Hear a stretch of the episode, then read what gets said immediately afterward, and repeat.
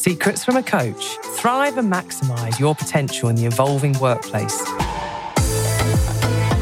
Your weekly podcast with Debbie Green of Wishfish and Laura Thompson Staveley of Phenomenal Training.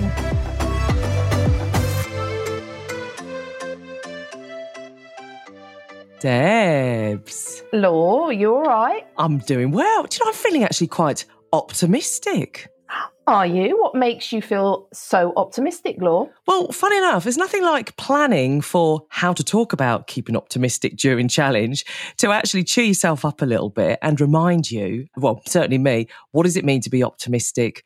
What is yeah. it? And as part of our opportunity mindset focus that we've got for this four part series, not only is there thinking about how to handle yourself and set motivating goals that don't demoralize because they're never going to happen, but also yeah. when you're in the midst of achieving a goal or just in your general day to day, how on the whole to keep an optimistic mindset. So the dictionary definition I've read, Debs, that I like about optimism is a general sense that the best is yet to come. A pessimistic mindset is we've had the best already. it's downhill from now on. What's your um, what's your take on uh, the relevance of optimism in the world of handling change, performing at work? What's your experience? Yeah, I think it's one of the key ingredients to keep that frame of mind going so that, as you said, the best is yet to come. Um, because what it does, it opens up that opportunity mindset. It opens up that looking for different ways, maybe of getting around something. It looks at that hope comes into it. So, you know, whereas if we're looking backwards all the time, we won't actually move forwards. So it's so important that when you have that desire and the commitment and the belief to want to achieve something, having that right mindset is a game changer. Because if you are not up for it or you feel like I can't do it, or you think like, oh, the world is against me, this is never going to work. All of that negative language doesn't help. Whereas by having that optimistic thought process, you're focusing on what would success look like? I may not get it right away, but if I keep my eye on the prize, so to speak, then I can only keep moving forward. And it's one of the biggest things in a successful coaching conversation when people do achieve is all about their mindset, their ability to sort of come back from any setbacks. They always look for the good in something, even though it might be absolutely rubbish what they're dealing with. But they may be faced with challenge, but it's their desire, their commitment, their belief when they first came into having a one to one coaching session or even a team coaching session as to where they wanted to improve. What does success look like for us? Yeah, love it. Where last episode was focusing on a case study example of someone that is really wanting to be promoted, you know, and how do you keep a motivating goal so it's relevant and it's relative and you're likely to achieve it? I guess what's going through my mind as we were preparing for this one is let's say you're a team and you're facing some pretty challenging KPIs, whatever those measures are, whether it's service levels, whether it's transaction values. If as a team you are facing some pretty tough commercial measures. How do you keep going and optimistic when all you're seeing is yes. these either huge like for like figures you're competing against or this big kind of red on the balance sheet. And yeah. that mindset, I just think is everything, can we do it? And I know in a moment we're going to take through some practical aspects. But for me, Debs, I know we've talked about this before, but for anyone that is thinking, oh, it's a bit woo woo, isn't it? All this kind of what your thoughts are and the impact that has, then there is a wealth of evidence from the pharmaceutical world of researching the real world power of a placebo versus a nocebo. So if you believe this pink sugar pill is going to take your headache away, miraculously it will. Equally, the nocebo is its kind of dark, evil twin. If you think the chicken looks a bit undercooked, you start to feel a bit queasy, even though yeah. factually there might not be that ingredient in on it. So, how we view that bar chart of growth that we're all targeted to achieve, if yeah. we view that with a sense of, oh, blimey, there's no way we're going to do it, then guess what? It's going to be a real challenge. And you may Absolutely. achieve it, but that's more about luck, but it'll be an arduous journey along the way. Whereas if you look at that kind of either the valley or the, the hill that needs to be achieved, actually, it might not be easy, but that's precisely why our team is set up to be the ones that are going to do it. Let's go. Absolutely. Let's do it. And I think what you said there, I think it does depend on if you are not just the member of the team, because I think it's also the person that leads the team. So if somebody is leading that team that is, oh, you know, doom, we haven't got the budget, we haven't got this, we can't do that because that's not going to engender that sense of creating a feeling of success. And I think that is what's really important. I think as leaders, managers, supervisors, whatever we are, if we're leading people, I believe it is my responsibility to engender that level of optimism, not that, you know, where it's like, oh, yeah, everything's going to be great. Not that. I don't mean that, where actually I'm not being realistic. It's more around, okay, I can hear that that hasn't gone to plan, or I know we've still got red showing on our targets. And that's okay because what can we then do to make that change? So it's always looking at how can we keep moving it forward. And I think that is the responsibility of a person that is managing people to have that opportunity mindset, having that optimistic mindset to be able to see it from all sides, not just go with the role of go, yeah, well, them upstairs won't let us have the budget. So you know what? We just do what we can. No, that's not your responsibility as a line manager. I think it's up to you how you set your team up for success. And it's you having that optimistic mindset and think, asking yourself questions. Okay, it's not great. I prefer it wasn't like this. Yet I know that with some maybe tweaks or more conversations or more team events, more whatever the more is, we can start making those little shifts, those little changes. And I think that's what it boils down to. That creates that collaborative, that camaraderie, that we're all in this together. We can get through it rather than, oh, blimey, let's just not, let's not bother. So I think it is the responsibility of a line manager to have that mindset. And that, as you said, not sort of pretending everything's all right when it's not. So Yeah, optimism when it's not, yeah. is not, you know, dreamland where if No. if you do need to recoup losses or make lots of inroads to making more, whatever that measure may be. You know, I was speaking to someone yesterday who um, was working in an agency type environment, Right. and everyone had been told everything's going brilliantly, it's all going fine, and then people got made redundant, and the Wow. shockwaves that have been sent through of is any of this actually Mm. real? yeah, and it. then it impacts trust from that point on. So I think there's so much value by really being pristine. What does it mean to be optimistic? So we're not lying to people and pretending No. everything's all right when it's not. We're showing the truth and the reality of what might be required in this role or in this quarter. But we're positioning it in a way of we can do this rather than we're all doomed and, you know, oh, well. Yeah. Yeah, oh well. Yeah, exactly. And I think, you know, when you see that ability to acknowledge that it is tough, I think also, and that because people see through it anyway, we're not stupid people, right? Yeah, as you said, if your line manager is painting it as all, it's all rosy and rosy, but actually next week we're all out the door, then people would have seen that anyway because we are super astute and we are watching and we observe. And whilst we are a member of that team, if we haven't got a good relationship with our line manager, we can't always challenge. Are you sure? You know, because what I'm sensing is that's not it's not going the way. We've just lost this client. We've just lost that client.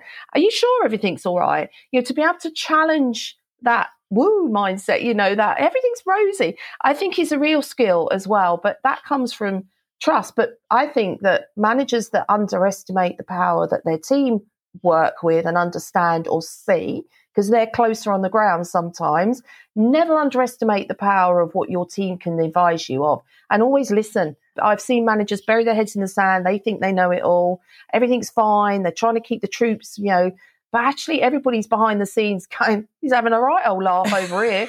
he's like in cuckoo land, you know. So we're not stupid, is what I would say. So don't underestimate the power of that. Yeah. And of course, it's a fine line because, again, a bit like, you know, if there's a pilot on board a flight, the last thing you want to hear is a pilot panicking. You know, you want to keep Yes, that exactly. calm productivity mindset, but yet that realistic bit. Yeah. So, in a moment, we're going to look at some practical applications around what we can do around language, for example, sort of how we talk. Yes.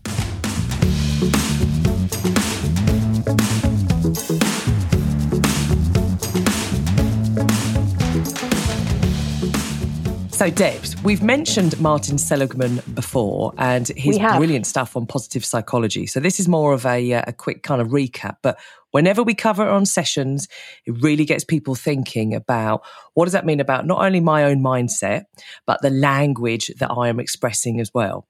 So, mm. should we do a quick run through as to what Martin Seligman's take is on yes, optimism? I love this. Yeah, go on, go, Law. So, what he says is we need to really watch out for the three P's.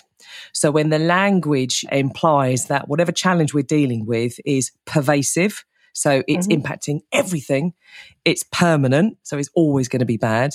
And we're powerless. You know, we're doomed and we have got no power. And we really have to watch the three Ps because they can take us down to a dark place individually. And if, as someone who is talking or taking a team through change and challenge, for example, being able to avoid it sounding like it's a forever state, that everything is in trouble, mm. that we just have to kind of grin and bear it, grit our teeth, then actually that might sound like you're rallying the truths, but it's actually quite a depressing message because mm. that implies to everyone else that we're just all this kind of, you know, on a on a sliding downhill and there's not much we can do. And the impact that can have from day to day morale is number one, you're tapping into the nocebo effect. I think these next three months is going to be horrendous. So guess what it is? Because we've got all yeah. of that anxiety pumping through.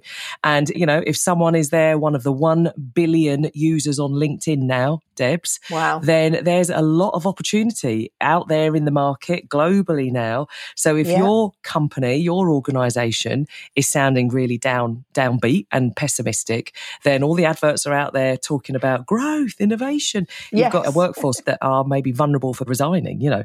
So what Seligman says is the more that we can bring a tie approach, T I E. So rather than permanent, it's temporary for yep. the next six weeks rather than forever. And that gives that sense of hope around this isn't forever. This is just going to be a period of hardcore energy for six weeks, but it's not forever. So it's temporary.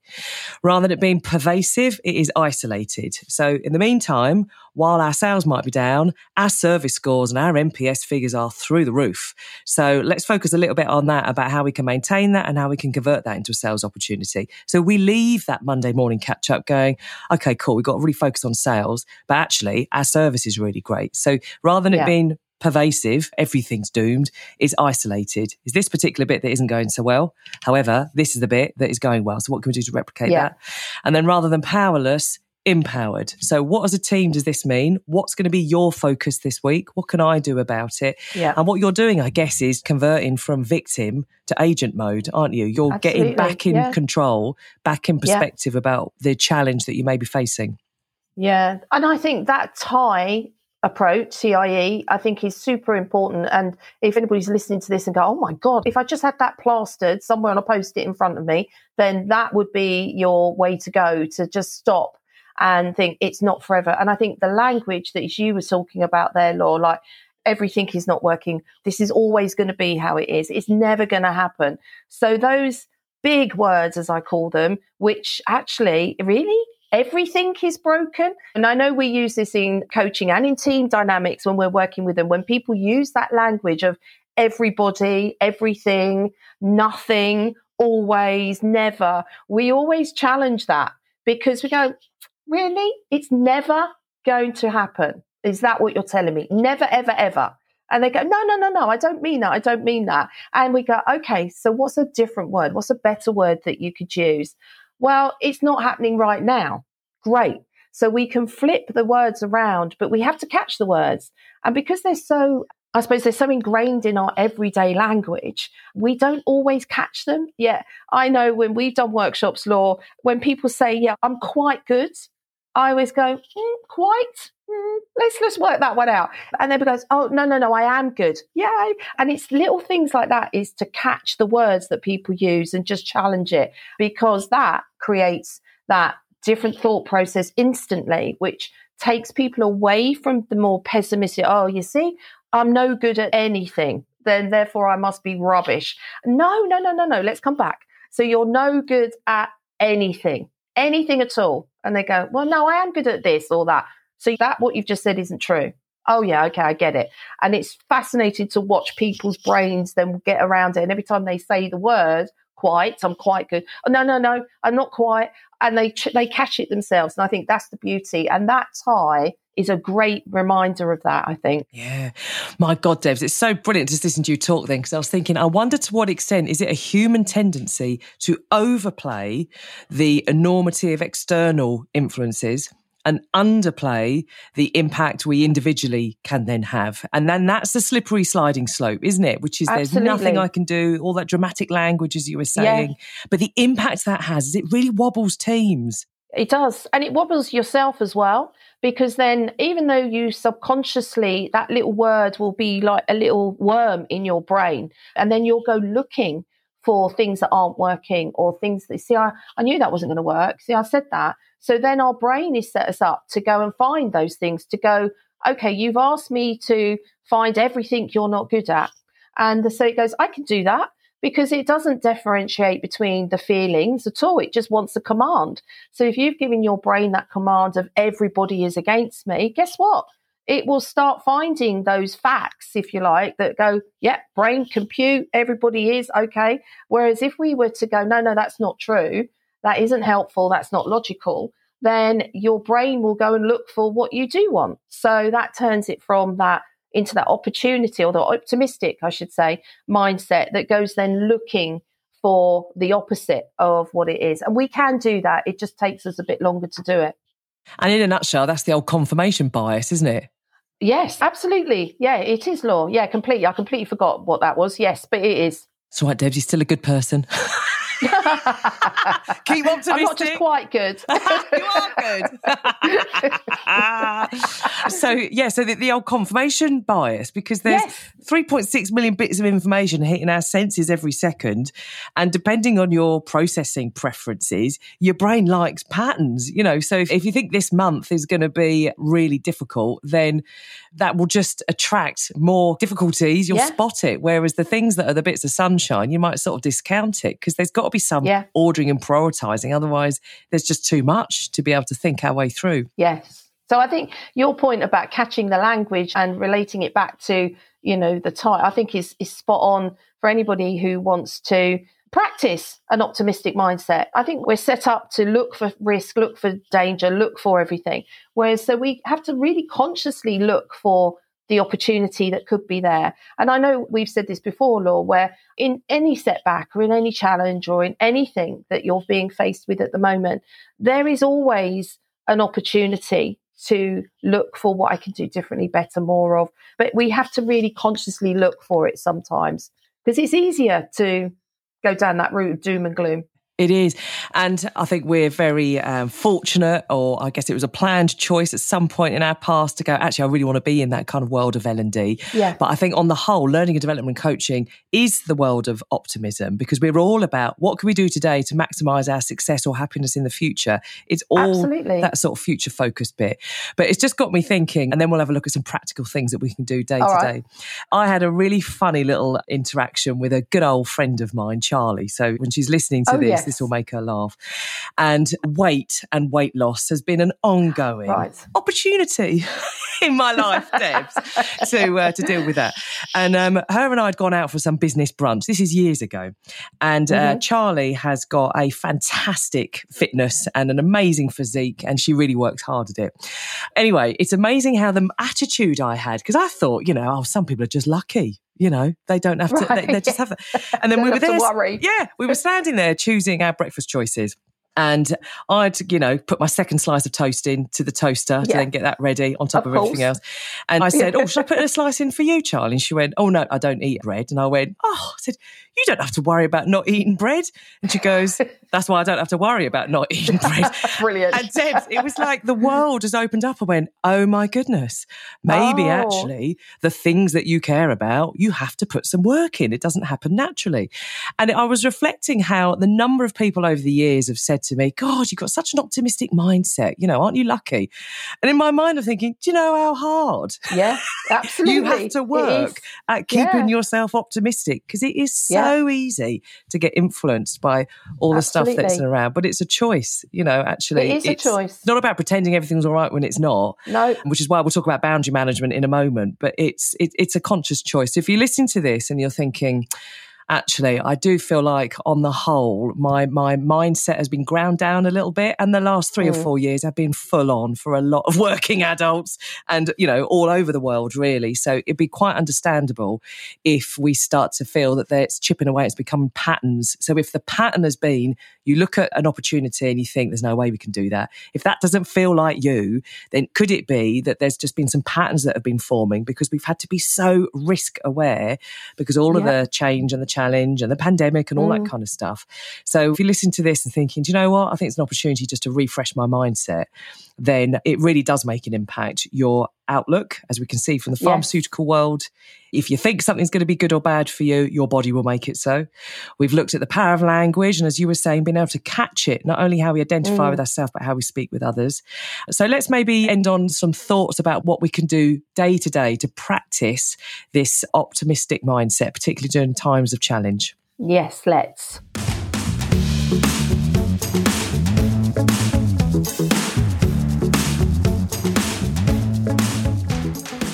Debs, what are some things that you've seen can really help practice an everyday, on the whole, optimistic mindset about things?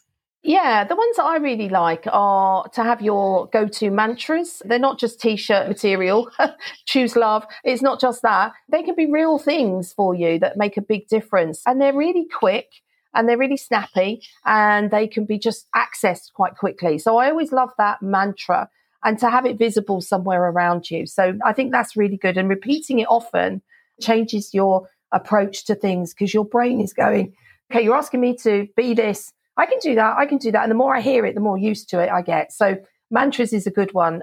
I think also focusing on success. So even though you might have had some tough challenges and you might have gone through some tough times, you would have learned something from it. So taking a moment to focus on, yes, it was crap, what I learned from that was this, and what I managed to do out of that was this. So focusing on learning opportunities that come out of that, I think is really important. And as we said earlier, challenging your negative thoughts, don't get stuck in them because they're not necessarily true.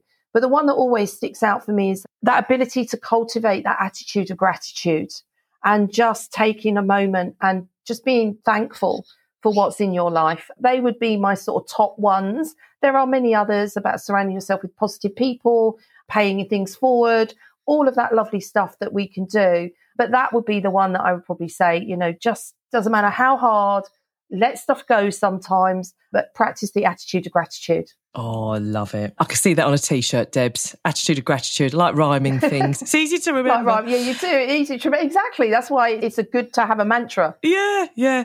So boundaries is a huge topic, which is why we're going to focus quite a bit on it next week's focus, which is all about creating an abundant mindset. Mm-hmm. And a mm-hmm. lot of that is to do with the sort of the boundaries that you keep. But just interesting what you were saying about who you surround yourself with. Yeah. So to look after yourself and to protect your mindset, how are you going to put some nice white picket fence lines around. So it's not walls. So you're not saying to people, sorry, I find you too depressing. Can I not meet with you today? but it's more putting some fence lines. So if you're scanning your working week and if you are fortunate enough to have some control over who you interact with, then how do you ensure there's a bit of a balance between the people yeah. that you find pick you up amongst maybe some of the tougher conversations?